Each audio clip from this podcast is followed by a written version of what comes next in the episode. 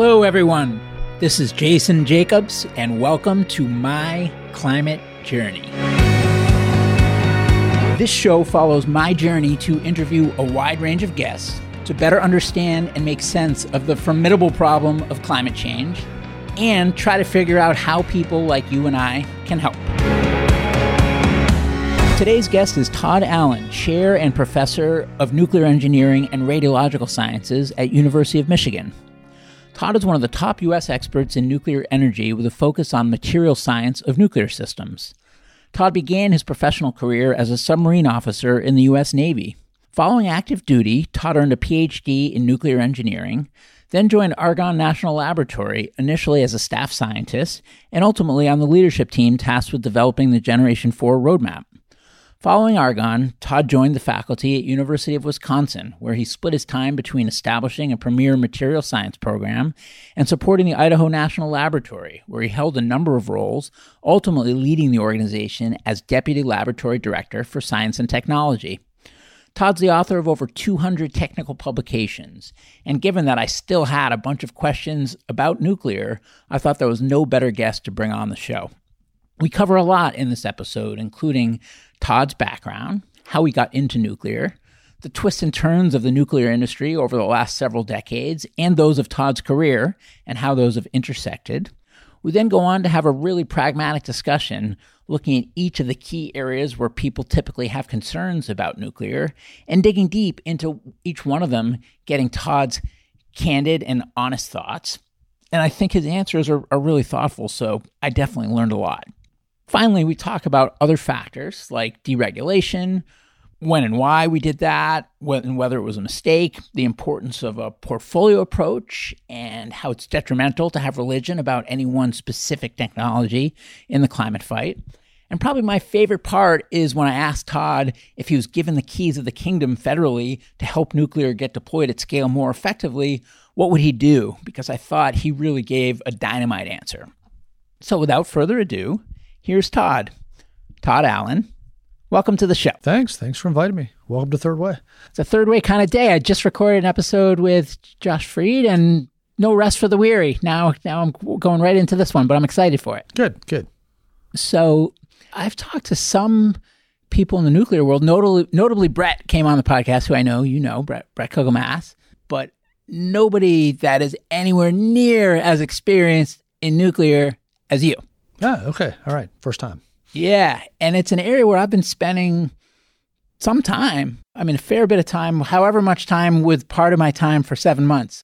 So I know that's probably not much time in the grand scheme of things, but, but a meaningful percentage of the portfolio looking at it, because as I've investigated deep decarbonization and what it'll take, it seems like we're sure going to need it.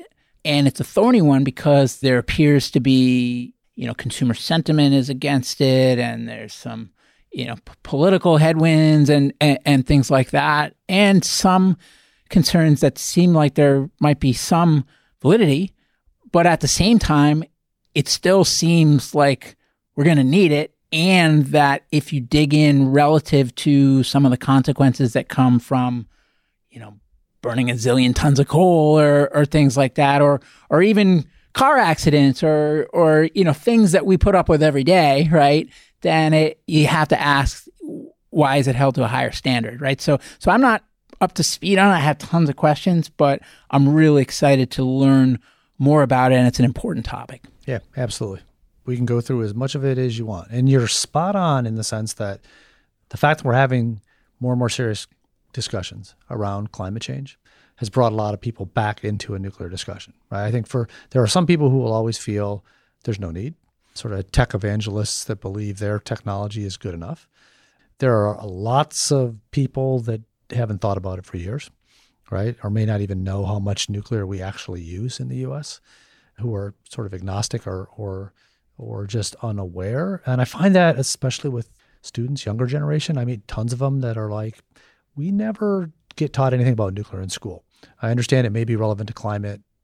Let's talk about it. And then you, of course, have some some folks who are in nuclear and they love it, and they'll they'll be just as tech evangelists as the people on the renewable side. And I, I think they're off, also off base, right? But you get that whole spectrum, but I actually think there's a large group in the middle that are willing to have a conversation that might not have ten years ago. You seem like an unflappable diehard. You've just been heads down doing your thing for all the way through and still going strong. Well, you know, it's what's funny about it. I think it's, you know, sometimes you just make decisions when you're young and they work out, right? So, you know, I got into nuclear not because I had some strong connection to the technology. It was the Navy gave me an R O T C scholarship. It's going to pay for my, my college. Couldn't have, couldn't have gone to Northwestern without it. And once you get... Belated congrats on yeah, that. Yeah, yeah, thanks. But once you do that, right, they explain to you, you're, you once you graduate, you're going to have to either be an airplane pilot, a Marine Corps officer, drive surface ships, or be on a submarine. And for whatever reason, being on a submarine seemed like the most interesting thing. But now that I've done that, right, I now start to understand that these things get driven around by nuclear power, right? So I need to learn something about it. I actually had applied to college saying I wanted to be a computer science major, and then got convinced as a freshman that I should be a nuclear engineer in the end. In some ways, it was a bad decision, right? Because so many interesting things have gone on in computer science over the years. And, you know, who knows? I may have been a rich computer science guy. But at the same time, the, the the interest in nuclear sort of comes and goes. And I've actually dropped into some pretty cool opportunities because there wasn't that many of me around, right? So as an example, when I got my first faculty job at Wisconsin, when I was doing my PhD, so this is mid nineties, Bill Clinton was the president. He His administration did not like nuclear. As a matter of fact, they took the federal funding for research to zero. Lots of people that were getting their degrees about the same time as me just basically left the field. But, you know, either through luck or or stubbornness, I stayed in. And now when faculty positions started to open up in the two thousands, and faculty positions are normally pretty competitive, there weren't that many, you know, people in my age group. And now I'm in a position where universities, national labs, companies, they're all desperate for mid-careers because we lost it, most of a generation. And so now I get lots of opportunities because I hung around in nuclear. So, you know, sometimes it's it's smart, sometimes it's luck, sometimes it just works out. And what was the state of nuclear when you entered the field? So I started as an undergrad in nineteen eighty. And so this was probably a transition point. So we were towards the end of this big build, right? So we went through three decades where we were building thirty commercial nuclear plants a year, pretty rapid rate of expansion. seventy-eight is when Three Mile Island happened. A little bit before that, you started to get pushed back against commercial nuclear for various reasons. And so it was sort of at the beginning of the plateau. Before Three Mile Island was nuclear celebrated, glorified, that point of national pride? I think if you go back to sort of the fifties and sixties, it was the it technology, right? It was the sexy thing to go into, cutting edge technology. A lot of people were excited about it. I think the further you went on, it started to lose some of its luster. And by the time you got sort of into the nineteen nineties, you had you had built all the plants that we were going to build, or that we have built so far. That's one hundred-ish, slightly more than one hundred. It's twenty percent of the U S electricity system is nuclear, which is more than a lot of people realize. one hundred plants is the most that any country has built. We're not the largest percentage of electricity by nuclear, but most plants. And, you know, I think of it as the, the product had met its market. And so it, it stabilized. And so it, I think in the beginning it was very, very exciting. People liked it. And I think over time, you started to get pushback from people who were worried a lot about connectivity to weapons programs. So the the India exploding their nuclear weapons in the seventies, and they did not separate their weapons complex from their commercial, made a lot of people very nervous. And that environment brought some political pushback. That's around the time we just decided we were not going to pursue commercial recycling or recycling of commercial fuel. And when you say exploded their weapons, so like they ran a test. They, they ran a test, underground test, yeah, uh-huh. Right? So it was clear now that they had developed a nuclear weapons program. And in the U S, we're very careful to separate weapons stuff from civilian stuff. Is it just like a figurative wall, or what does that mean to separate? Meaning you, for instance, in the U- U.S., and actually it's a it's an international standard now for commercial reactors, that you design a nuclear power plant where you limit the enrichment, right? And if, if I need to explain enrichment, I I can. But you you keep the uranium fuel in a state that is not weapons usable, right? You, you do not design commercial plants to run on material that's weapons usable. right? You control who has the ability to do enrichment. So as an example, when the United Arab Emirates decided they were going to build four nuclear plants, they're in the end of the construction phase of that. They actually hired South Korean firms to build those. They agreed up front that they did not want enriched fuel and they would not enrich their own, right? So they agreed to a set of standards that are set by the International Atomic Energy Agency that make it clear that this is a civilian-only program. So I, I understand there might be regulations that prohibit them, or you know they, they agree as, as one of the requirements to to not enrich, but what about the actual task of enriching? Is it hard? So it is complex technology. In the early days, it was a diffusion process. So you would create a gas phase with uranium in it. Uranium, there's different types of it that have different masses. Some of them are fissionable. We can use them for fuel and some aren't. And you run them through these very long columns, and depending on how heavy are, they are, they'll drift with a different speed, right? And that allows you to separate things as you go through filters. Then in time, people d- changed it to a centrifuge type thing. Same thing with centrifuges. You spin them, right? The heavier stuff goes to the edge faster, and you go through a series of these, and you can eventually enrich. So it's technologically challenging, but people have figured it out. So when you read things about the Iranians, and the, the concern there is they have centrifuges, right? They have the ability to enrich. Um, what you would want, well, first you would hope that they didn't have their own enrichment capability, but the agreements and things were trying to keep them, keep them so that they were only enriching at levels that were useful for commercial plants, but not for weapons.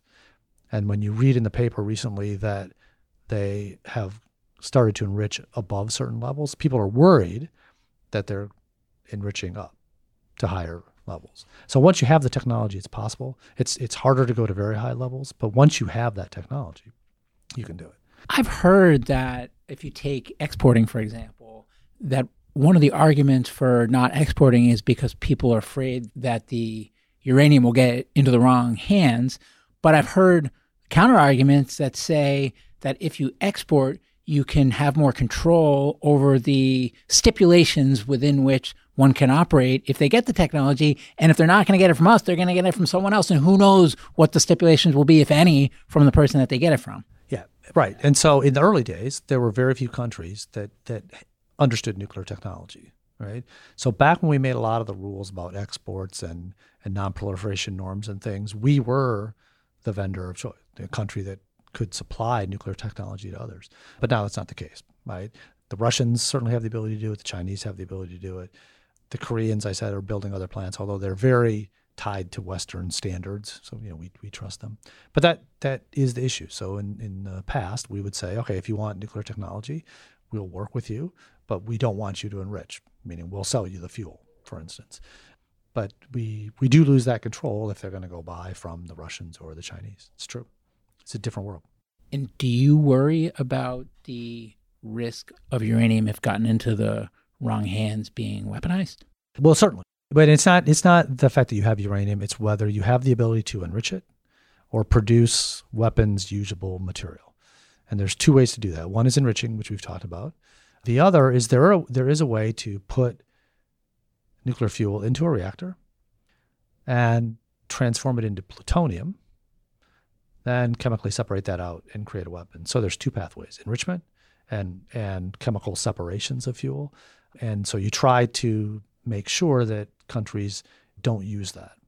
So the, our agreements over the years have been to try to say, we'll let you have nuclear technology, but we don't want you doing either of those two things.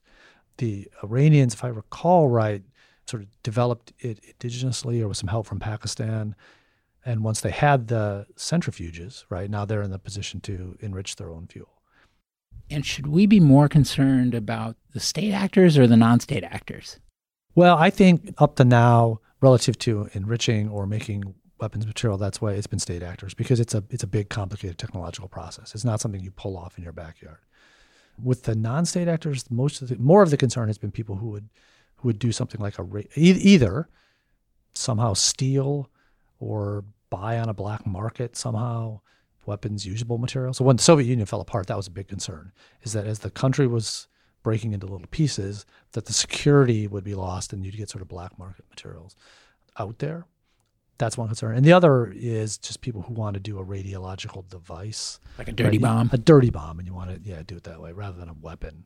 So that was a tangent. So we it was a good, it was a great one, but it was a, it was a tangent. So so you were starting to say that the first thing people started to become concerned with was the risk of the blending of the source of energy and source of weapons. Yep. So that was one concern, right? I think there's been a long-term discussion on, do we have a disposal pathway for the used fuel when it comes out of the reactor? So waste. Waste. Yep. Which is a word apparently that is debatable about whether it's actually waste, right? Right. So there's there's actually, and there's multiple classifications of waste also. So the fuel, right, is one classification. And in the U S, our pathway for many years was a place called Yucca Mountain. It's in Nevada. And the Department of Energy spent many tens of millions of dollars, hundreds of millions of dollars studying this. It's never opened. As they were studying it and submitting the case to the regulator, so this thing has to be approved by the Nuclear Regulatory Commission, independent regulator, because the U S government said, decided that they were going to be responsible for spent fuel. So industry is not responsible for its own waste. The government said they would take it on. The Department of Energy became essentially the customer who was trying to get this repository approved. Why did they say that, do you think, the government? Well, so you go back to the early days of nuclear power, and people were convinced that uranium, right, the starting point for all this, was a very rare, hard-to-find mineral, and that there was no way you're going to be able to do commercial nuclear power if you didn't recycle. When you build a fuel pin for a reactor, it's just it's uranium dioxide pellets inside a metal tube. You run it through the reactor in two-year cycles. Each fuel rod's in there for about six years. At the end of that time, when you pull it out, you still have approximately ninety-seven point five percent of the energy left in the rod. You're not pulling it out because you've used all the fuel. It's because the fuel gets contaminated with things that make it less useful, and the tube that it's held in starts to degrade, right? So in the early days, people thought, well, uranium's scarce. So we'll have to take these fuel rods, recycle them, and then blend them into new fuel rods, and then go forward. So we had a lot of programs in the U S that were looking at recycling, commercial-sized demonstrations starting up. But then around the nineteen, late nineteen seventies, soon after this Indian atomic weapon explosion that I mentioned, we had at this point figured out that there's there's a lot of uranium out there, right? Mining companies and stuff had gone out. They found it. So scarceness of fuel resource is not an issue. People were worried that as part of recycling, that people would alter the chemical process to pull out weapons usable material and therefore create a weapons program or possibility for weapons program only because you're recycling. So at that point, the government said, well, we don't want commercial recycling because we're worried. We want to set an example for other countries that you don't tie anything that might lead to weapons to a commercial process. Uranium's not scarce. And so we, the government, right, will now take on the responsibility to get rid of the waste. And they did. And then from that point on, they're now trying to license this underground repository.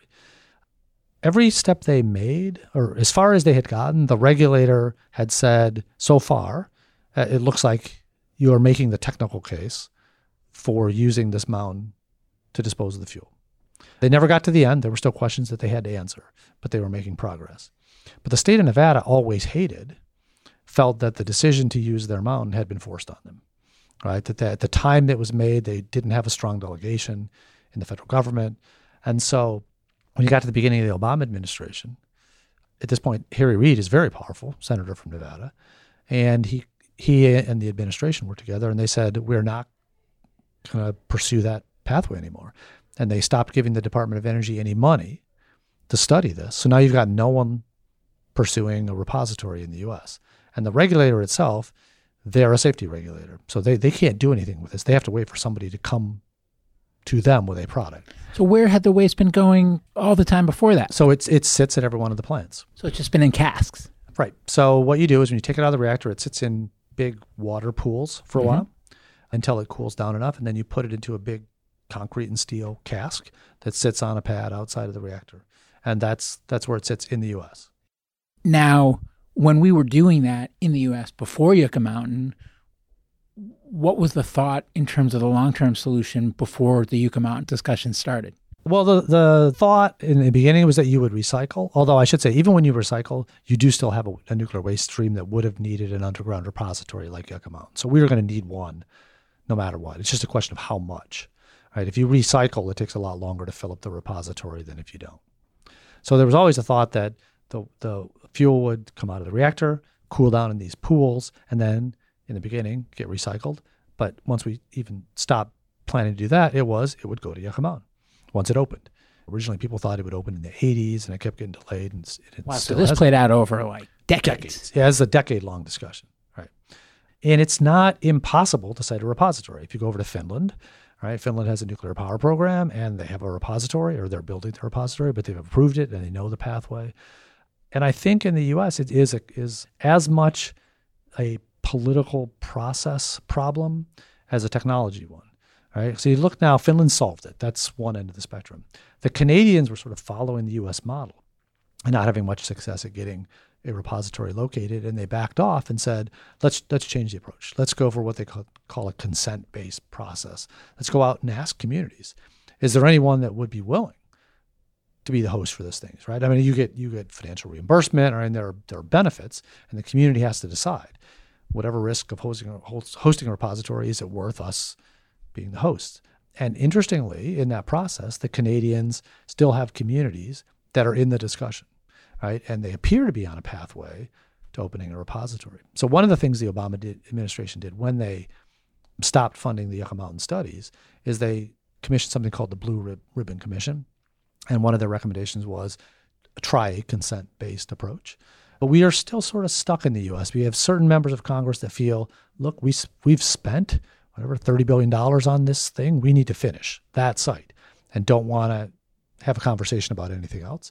You have others that feel, well, why don't we try this con- consent-based process? You've got communities in New Mexico and Texas right now who have raised their hands essentially and said, we'll be an interim storage site. It's not underground, but we'll take all this stuff from the one hundred sites. What's motivating them to do that? It's, I think it's financial, right? So we were talking about repositories, and everything with Yucca Mountain, it's the repository for the, the used fuel, right? There is other kinds of nuclear-related waste, defense waste, right? And this is like gloves, clothing that you'd wear, wrenches. We have a repository in New Mexico that's been taking this stuff for years. So it's not impossible to open a repository. We've just never done one for the fuel. So waste is essentially now, at least in the U S, an unsolved problem? That's why I said there's different classifications of waste. The fuel is an unsolved problem. Defense waste, lower levels of radioactivity, those types of waste, we do have places where we're, we're sending the waste. And those lower levels include things like the, the the radioactive waste that comes out of hospitals, for instance. So it's just the Just the spent fuel. And the spent fuel, what's the situation there with the, you know, with the water and the cask? How long do we have? So the casks are licensed for one hundred, I think it's about eighty or one hundred year periods. I don't remember. So it's it's multiple decades. And if you had to, you could go back and ask the regulator to re, to to reevaluate the technical stability of your cask, and they might let you extend the life. Or you might have to take it out of the cask and put it in a new one. I mean, you could you could do this. The cask is perfectly safe. It's just not a very great long-term solution. Why not? Well, because you, A, the communities, for instance, that have no reactor have just this fuel just sitting there, and they're getting no economic value. They can't use the land. They'd like it gone. And they were promised that it'd be gone. I think that's one. It doesn't use much land though, right? It doesn't use much land at all. Yeah, as a as a simple mental metric, if you took all of the spent fuel from all of the one hundred plants for the forty-ish years that we've been running them, and you stacked it all in one place, which we wouldn't do, but if you did, it would fit in a football field, which if you think of that compared to watching rail cars of coal go down the, the tracks, it's a very, very small volume, right? That's actually the, the, the beauty and the difficulty with nuclear power, right? You get, if you compare one nuclear fission, the energy you get from fission, to one burning of one coal atom, what you do in a fossil plant. Nuclear, you're getting millions of times more energy from that single reaction. The nice thing about that is you need way less fuel to get the same amount of power. So the total amount of mining, the total amount of waste associated with it, volume, is very small. But it is highly radioactive, and it will be for years. And so you need to find out engineered ways to to control that and make sure that the radioactivity does not spread where you don't want it to be. So if political will were no issue and you were just looking at the optimal solution and you could get whatever solution input, you know, you could wave a magic wand and get whatever solution implemented that you wanted, what is the right solution with those idyllic circumstances for waste? Well, I'll just, I'll use the fin- Finnish one as an example, right? One of the things when you're, you're putting waste into an underground repository is you need, you need to answer some questions. Does water flow through that part of the mountain? You would prefer not to have water coming through because then you have the potential for rust, all right? So there's a big geology question. The waste that I mentioned, we have a repository in New Mexico that takes care of defense waste. It's essentially is a salt cavern. And salt has this property that it creeps, slowly deforms. So you put waste in there and over time the salt slowly compresses around and surrounds the waste. It doesn't allow water to come through. It's very stable. And that's sort of the approach in Finland. They've got the right geography, they've got the right canister things. And so it's possible for them to de- have defined a repository that makes sense. And they've got a, the Finnish seem to be very good at having these community-wide discussions. You know, it's a smaller country where they sort of get together and make decisions and figure out a pathway to do this. And then given the political landscape, what's the right solution? I firmly believe you have to go consent-based. You have to go out and figure out a community that, that wants to be the host of this, that finds value in it. That's the only approach that I've seen that works. You know, worked in Finland, seems to be working in Canada, seems to be working in Sweden. And for the community that wants value, would that be in casks or what would that be and how would that be implemented? Well, yeah, well, the idea is it would show up in a, in a cask that you've designed that makes sense for the conditions, you know, underground, and then it would be, it'd be placed there and they would be reimbursed somehow, right? The government owns this problem, so they would pay the community to be the hosts, to continually monitor it over time. So long term, it's helping with, I guess. I, I, don't, I don't know that I've seen the details in Canada and exactly what they're talking about. But, you know, the assumption is that there's there's something that helps your tax base, that helps your schools. But I don't don't want to pretend that I know all those details. Mm-hmm. Yeah. And if that program were rolled out, would you advocate that your town be part of it? If I was in a place that had the the right geology for it, yeah, sure. You know, as an example, these these casts that we're talking about, you and I could walk right up to them. Right, it is. It, it we do know how to shield radiation fuel. It's a solid, right? It's it's not green flowing goo, right? We know where it is. We can keep track of it. It's just you're talking about a you know thousand year ish problem, and it's just it's easier to conceptualize finding an underground scenario that's very stable geologically compared to those timeframes and putting it there rather than having to keep paying attention to it, you know, above the ground the way we're doing it right now. Okay, so nuclear was the bell at the ball, and then people started getting concerned about the potential for it to be, you know, to get into the wrong hands and be weaponized. And and then people started getting concerned about, well, what are we going to do with the waste? And this Yucca Mountain played out in this, you know, torturous, frustrating, debilitating, decades-long thing with, that's still not resolved. What else? I think beyond that, the energy demand in the U S leveled off. So we weren't even in a position where we need to build a lot of new plants. I think in recent years, our, us figuring out how to frack has made natural gas extraction and therefore production of electricity with natural gas really cheap.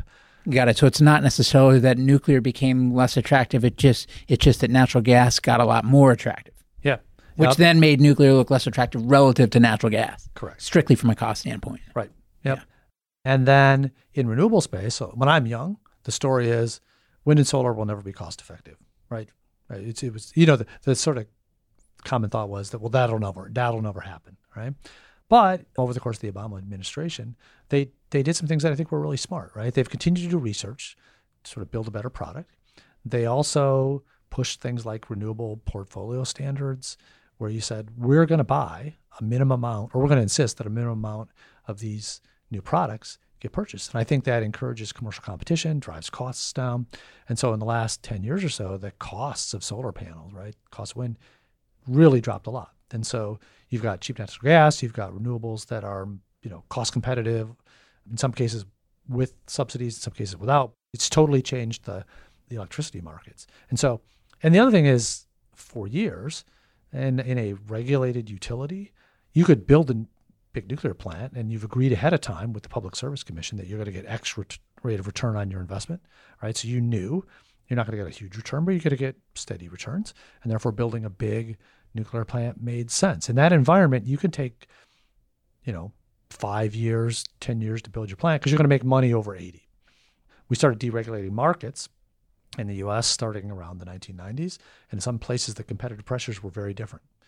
And so, you know, all these things I think have affected the economics of nuclear. And we've actually started to lose a few of the first generation plants. So we we had one hundred four, I think we're about ninety-eight-ish now or so, depending on where they are and how the local market determines how you make money. Some of those plants have been threatened. Some of them have shut down. Was deregulation a mistake? I don't think so. I think the, the cons- in, you know, in some ways it is, it's definitely driven prices down.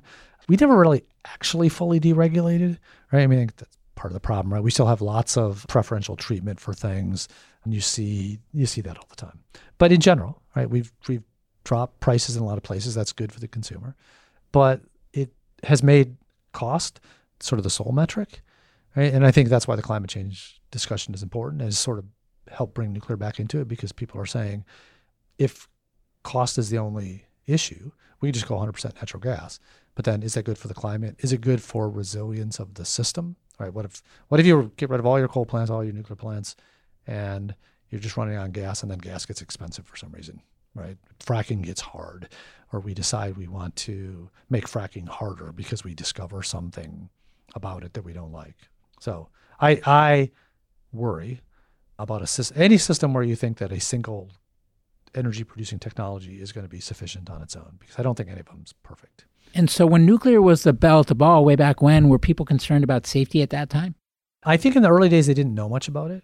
I think as time went on, you have an event like Three Mile Island, you have an event like Chernobyl, people get more concerned about safety of the plants.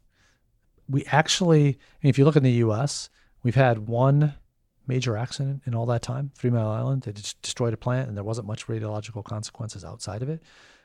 I think people naturally worry much more about a low frequency, potentially high effect event like a nuclear accident, even though you talk to risk specialists and they'll say, you calculate the risk, nuclear plants are very, very safe. I think they still make people nervous, right? Even though you look at the numbers and you're more likely to die by getting in your car and driving to work. Uh-huh, because because although it might happen incredibly infrequently, especially relative to other kinds of safety things, if it ever happens, it's really horrific. Yeah, or it could be, right? I mean, if you look at Chernobyl, if you happen to watch Chernobyl, um, three episodes in, three episodes in. Okay, but you get the you get the point, right? In this in this case, the the combination of the reactor design and the way they operated it and the way they responded to the emergency were horrible. You know, we've never really done something like that in the U S, but you know, that's that's the kind of thing people worry about. But the sense I'm getting from you is that that worry statistically is overblown. Yeah, I think that's true. I've seen tons of calculations that say nuclear plants are actually safe. And, and for somebody who grew up in it too and understands the technology, right? My first job, I was on a nuclear submarine, right? So sort of learned it as a first job. And so I'm pretty comfortable with the technology. I haven't had a chance to talk to him to get specifics, but I said basically what you just said to a friend of mine and who's not in nuclear, but does work elsewhere in the climate fight. And he said, well, you wouldn't feel that way if you grew up in Southern California, you know, around, and I don't know the details, there was like a plant there. And and so like the NIMBYism, and the, I, I mean, NIMBYism in, in itself is a loaded term because it, it sounds derogatory, right? But the but the the people that feel that way, I mean, is there something that either is specific to nuclear or that's specific to Southern California that I don't know about that that it, that is valid, or where does that come from? Yeah, I think there's a certain amount of local culture to it. So some of the people that like nuclear plants the best are the ones that live next to them and operate them. Right. So if in you, the U S? In the U S, yeah. So you go visit these communities. Most of the nuclear plants we've placed are more out in the country rather than next to a city.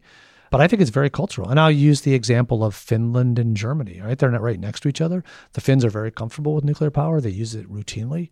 And the Germans have decided to get rid of every single plant. And so I don't think that there's this natural, if I live near it, I'm nervous about it, because some of the biggest advocates are the ones that live near these plants. Now, it's where they're it's where they work. They know it, right? It's where they're they're family and friends were.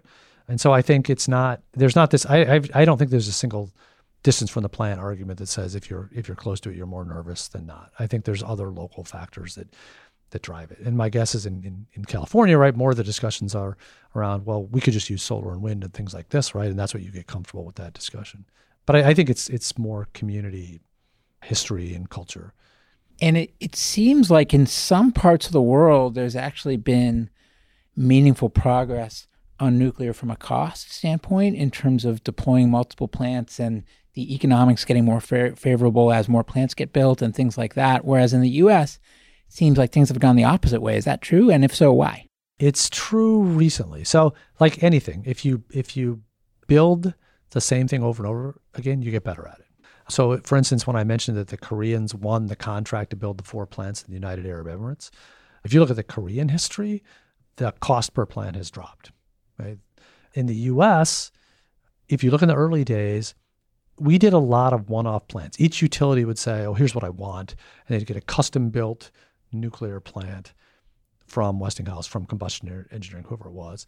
And so we, unlike the French, who limited their designs and built a whole bunch of plants, you know, repetitively over time, and they drove their cost curve down. So, you know, Jessica Levering from the Breakthrough Institute did a really nice paper a couple of years ago that basically showed in those cases where you were building one-offs, you weren't learning from experience of building, you never got the construction costs under control.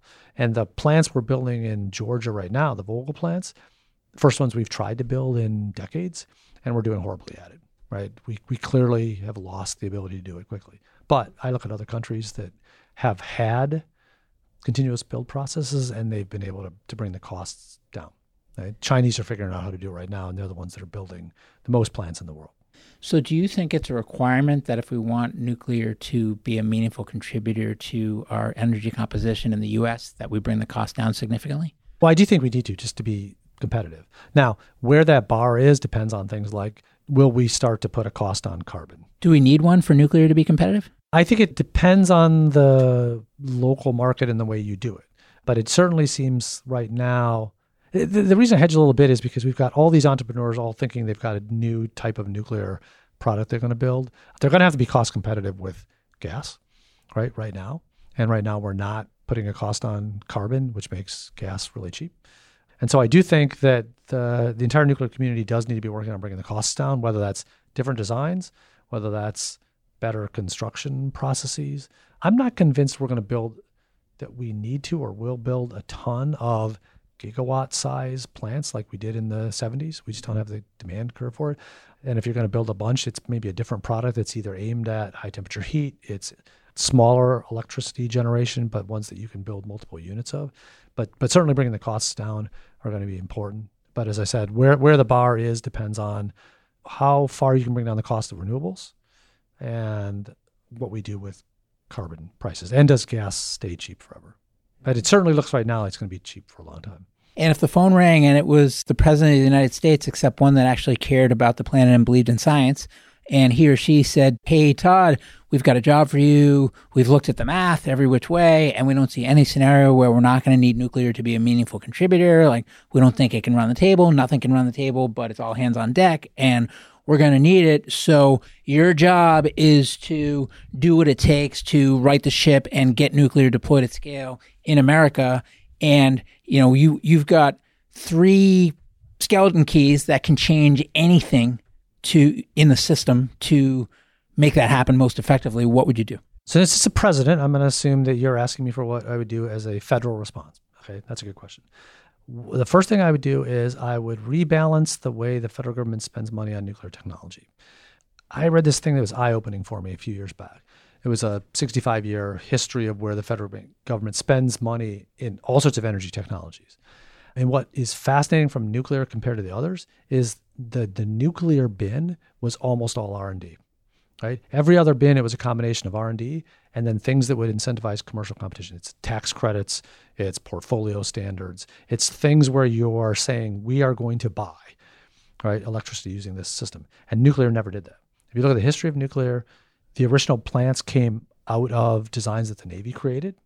We sort of transitioned those to commercial. And then there was this long period where we did lots of R and D, led by the Department of Energy National Lab System, great researchers, but they're not business people, right? And we never really created a new commercial product. So the first thing I'd do is I'd look at the way we spend money in the federal government and say, it's not going to be all R and D. Right?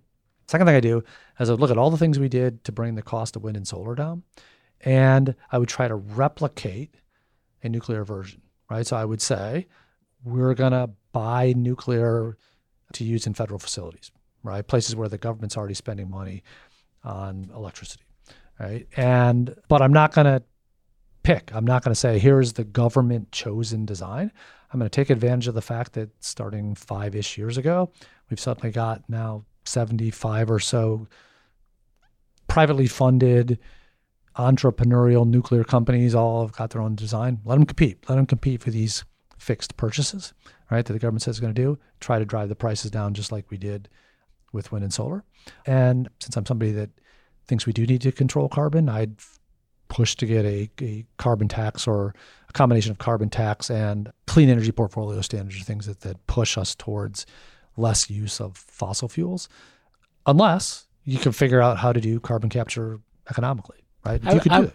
I was going to ask you about yeah. that because, you know, I've talked to some guests that have come on and they've said that, hey, natural gas in itself, it emits, yeah, but but with carbon capture, not only can it be an effective bridge, but it could be an effective long-term solution. It could, right? It could. But the problem is, is, is like a lot of things, it's how do you economically capture all that carbon? Because we burn a lot of fossil fuels, right?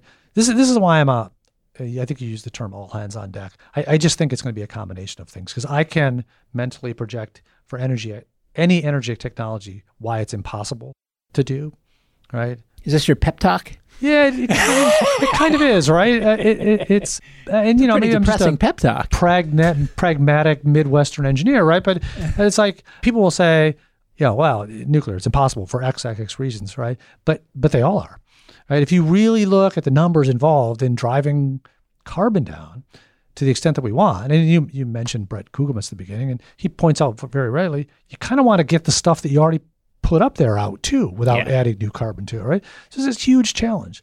And I look at anything. So, you know, I've seen calculations that Jesse Jenkins, he's up at Harvard, switching to Princeton, he's got a new faculty position, to these calculations that show with intermittent, intermittent resources like wind and solar, uh, at a certain point, because they're variable, you try to exceed X percent and the, the cost starts going up, right? Because you're paying for a lot of unused capacity. So you look at that and you say, well, that, or maybe it's Maybe it's just the amount of transmission lines you're going to have to build to do one hundred percent wind and solar. You know, like, how could I ever do that, right? Same thing, you know, you say, oh, how could you possibly build nuclear? No one will let you do that. There's a waste problem. People are worried about these plants. And you just project every one of them to the end point, and it, it makes it impossible. But if we're going to have a serious conversation about climate and clean energy, then you have to figure out how to sort of use the best of each. And so that's why I'm fairly convinced that there will be some nuclear future. Now, what it looks like, I think, depends on how these entrepreneurial nuclear companies do. Because I'm a big fan of letting them compete sort of in commercial space, which is very different from what we've done in the past, which was the government picking something and saying, this is what we're going to do. Partly because the government changes its mind with each election and then we stop doing that thing and we never actually make any progress. And second, because uh, you know, I'm a researcher. I'm not good at figuring out how to drive a commercial product, right? I don't know how to do it. And what are your thoughts on what we should do with the existing light water fleet? So run them as long as you can, right? There is a process with the regulator where you can go in and you can make the argument that the material condition of the plant is fine. There's no safety issues associated with it. Or that component could be a problem, but I know that and I'm going to replace it, so it'll be brand new. And as long as you can do that economically, you can keep running the plant. There's only a couple components in a plant that are so big that they're not replaceable. Right, so they're already in existence. They're already, you know, just short of sixty percent of the clean electricity we use right now. So I'd say keep them going as long as you can. So, and you said as long as you can do them economically. What if yeah. you can't do them economically? Well, then we're going to get into this whole debate about how much zero carbon are we going to shut down, right? I mean, there, and there's there's good examples of of doing it right and doing it wrong. Right? I don't know if you ever found it. There's a there's an online map that'll show you the C O two emissions for every country in Europe real time. And then they've extended the map to, to North America also. You look at that map, and green means low carbon, and the carbon heroes are France, Sweden, and and Norway. And why? It's a combination of nuclear and, and hydro. Right? Germany, which everyone thinks is a is a carbon hero because they've done sort of dramatic things to put as much wind and solar on the grid as they can. But at the same time, they decide to shut down their nuclear plants and they don't show up as green. They flatlined their carbon. They're actually using more coal than they did before. And so, you know, the metric has to be carbon, not how much nuclear or how much wind or how much solar. And so I actually just forgot why we got, I got off on that speech. Oh, yeah. You know, you, you, you got up. We'll see if I remember. I asked you, what should we do with the light water plants that are not economical? Yeah, and I think that, you know, we've already lost a few, and I think people are recognizing that. And you see states like New Jersey, Illinois, that are saying for purposes of clean energy, in the same way that we had portfolio standards and other things for renewables, we're going to take specific policy-based approaches to keep them running. Where does advanced nuclear fit into all of this? I think we're at this inflection point, right? Where you try to keep the existing light water reactors running as long as you possibly can. With advanced, there are so many possibilities, right? Because some of these plants are still thinking big electricity. Some of them are thinking big electricity, but in a different way. So NuScale says, instead of me selling you one big plant that's going to take me five to ten years to build, I'm going to sell you almost the same amount of electricity, but I'm going to bid it into smaller modules, right? And so the business case there is you build the first module. Now you start selling electricity and making some money while you're building the incremental ones. You can add them as you need them. Whereas with the other plant, you're going to have to wait till it's online before you start selling anything, right? And so if interest rates change or construction gets delayed, you're paying the bank back, but you're not making any money. So there's a business model that NuScale has tried to create that's different. And there's other possible advantages to it, right? Their plant, they say, well, if you're trying to load follow, you're not now necessarily taking one giant plant up and down, but you could maybe divide it in your modules. They don't have to shut down the entire plant to refuel because they can refuel by module, right? Now, whether NuScale, I mean, I use that as an example because they put a lot of thought into this. Whether they're the winner, I don't know. There are other companies that are just saying, I, I think the the right thing is something that's about, you know, one five hundredth the size of a commercial plant. The small ones matter, right? They'll be easier to deploy because people won't be as intimidated by them. They will make sense for a defense base that just wants secure power in case they lose the grid. They make sense in northern communities. I said they, they may make sense in northern communities that have no grid, have no pipeline, truck in diesel before winter hits, and don't want diesel, right? And you've got all these different ideas out there, all sort of competing. Now, which one wins? I don't know. It's the one that sort of comes up with the best business case and figures out where the where the customers are and who they can sell them to. But that's why I have some some hope for advanced nuclear, because it's not a single thing. It's driven by, hopefully, and if we don't interfere with it, it's driven by allowing commercial competition to happen, right? To let the sort of the best ideas rise up.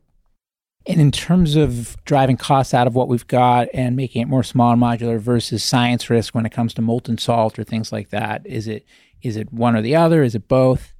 Yeah, I think anything that drives the cost down works, right? And here's another example where I think the, the companies are being smart in a commercial sense. So if you had gone back and talked to somebody in the national labs about molten salt reactors, they would say they're very researchy, very hard to deploy because in most reactors, you hold everything in a metallic component, and when they touch the coolant, they they oxidize, right? You get a little bit of corrosion on the surface. But if your corrosion is stable and non-penetrable, then you get that little bit, and it protects the metal, and you're fine.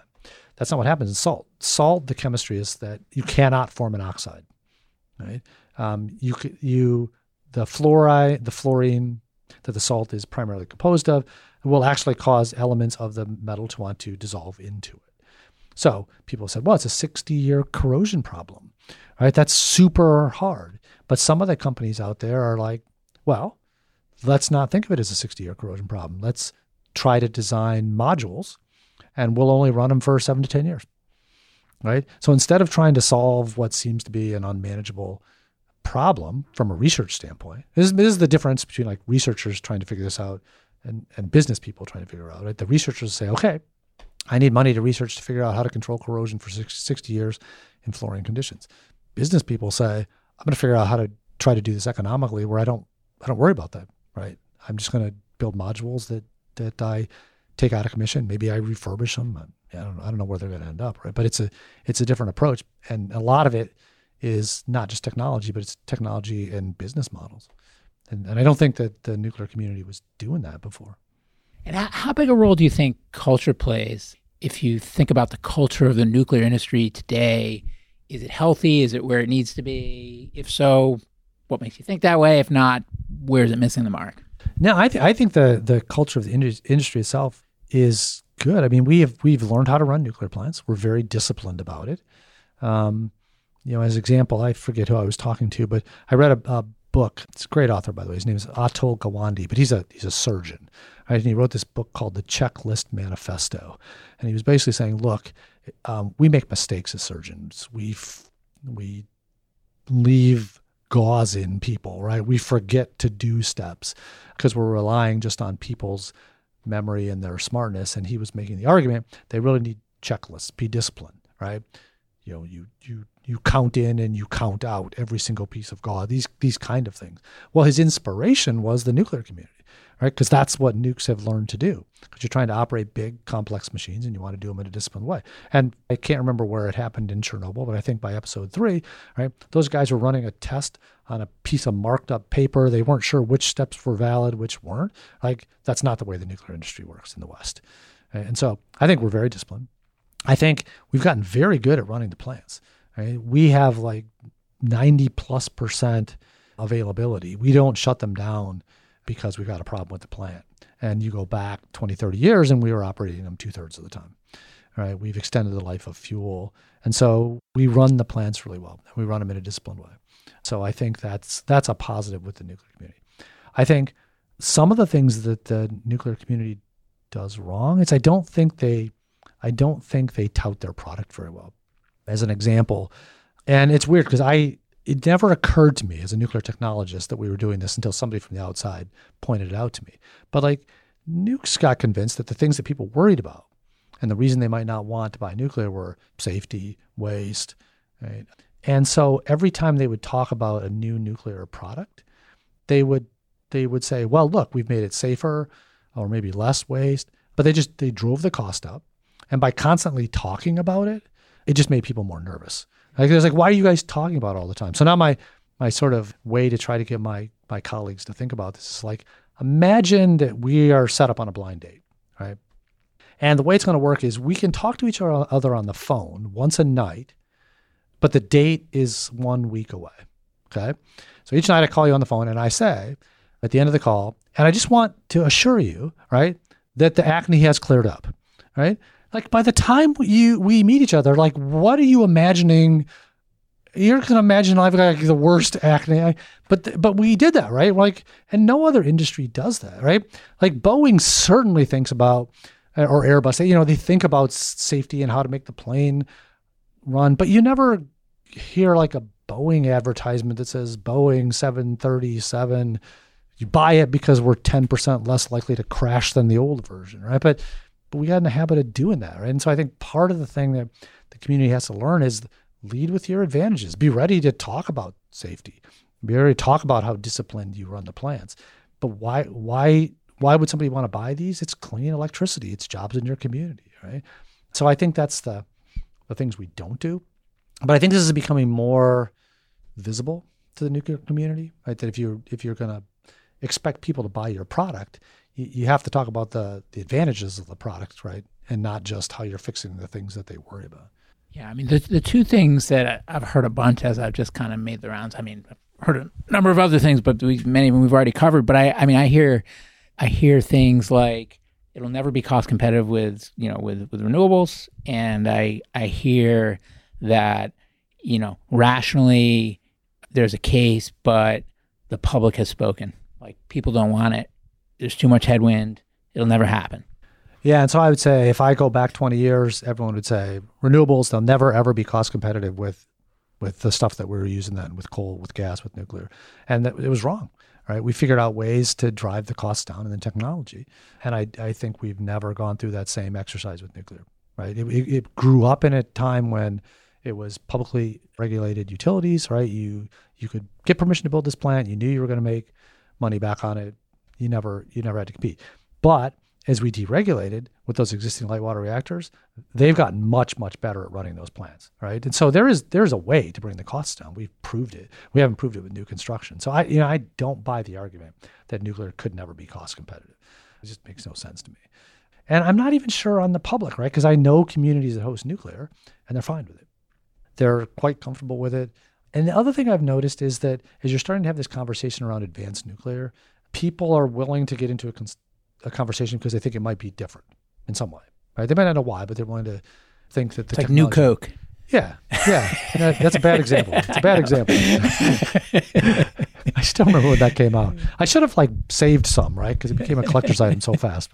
So f- for anyone out there that's listening, I mean, they might be a nuclear insider or some other area of climate or something totally different. But after hearing this, they're intrigued and want to see nuclear get its fair shake. What should they do? How can they help? Yeah, so I think a few things. I think the bigger argument is not nuclear or not nuclear. The bigger argument is climate, right? And so I, I would hope folks would, in a way that you have sort of dug in, right, is to go out and figure out what that means and how hard it is to actually do something about it and sort of learn to count how we make carbon, how we could avoid carbon. I think that that's big as anything. I think if you do that, you'll come in to the conversation about nuclear at least a little more believing that you need to consider it. So I think that's one. I think if you don't know much about nuclear technology, I would recommend you not start by talking to a nuclear engineer, right? Because they will bog you down in so many details right away that you'll get lost. But I do think that, you know, you're here visiting Third Way today. Third Way's put out a lot of things to try to simplify the narrative around it. I'd start start somewhere there with people that are trying to to get at it from a very non-technologist level. And then I think, you know, in the U S at least, many things are not controlled at the federal, federal level right now. A lot of energy decisions are at the state or regional level. And so you can get involved.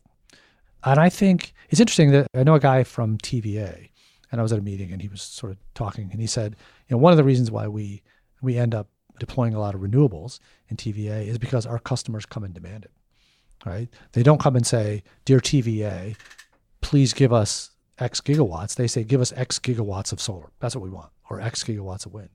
And so I do, another thing is I think there are not people demanding from the utilities a certain component of nuclear.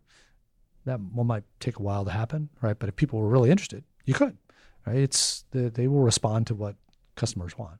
This is a random thought, but I, I, I talked to someone this morning who is a recently graduated PhD who's part of, I'm going to get the acronym wrong, but I think it's like A A A S or something. It's a fellowship program where they deploy the, the it's almost like a substitute for a postdoc, where they take these PhDs and put them like in congressional offices or in N G Os or in places where they can essentially be a translator between the science. And so is there anything like that for nuclear, or do they participate in that program? They do. So the American Nuclear Society, a lot of other societies then partner with A A A S, right, to put the fellows in. So I did get the acronym right, A A A S. Yeah, you did. That's yeah. what I said. Yeah, so the, the, nukes, the, the nukes do, but it's one a year. It's not a lot of people. And some of those people have been, have parlayed it into very successful careers in, in policy. Politics and policy. It's not a ton, but. But I mean, it seems like it's really needed because your point about communication. And I mean, one of the things with the A A S fellows, I'm told, is is that communication is the top priority. They're looking for people who, you know, can speak well with the outsiders, right? Yeah, and right. and so roaming the halls of Congress, talking to legislators and and translating in ways that they can understand, it seems like it's really important. You know, to my outsider, uneducated, you know, from the cheap seats. Yeah. Well, the, the other the other way, I think you're right, right? So one thing that I noticed, so I was at the University of Wisconsin on the faculty for a little over ten years. Then I got an opportunity to go back to be the deputy lab director at Idaho, spend a year here at Third Way. So now I go back to Wisconsin. So there's a four-year gap. And I noticed right away there was a difference in the students. They used to come in, I'd, you'd ask them, why do you want to go to grad school? Why do you want a PhD?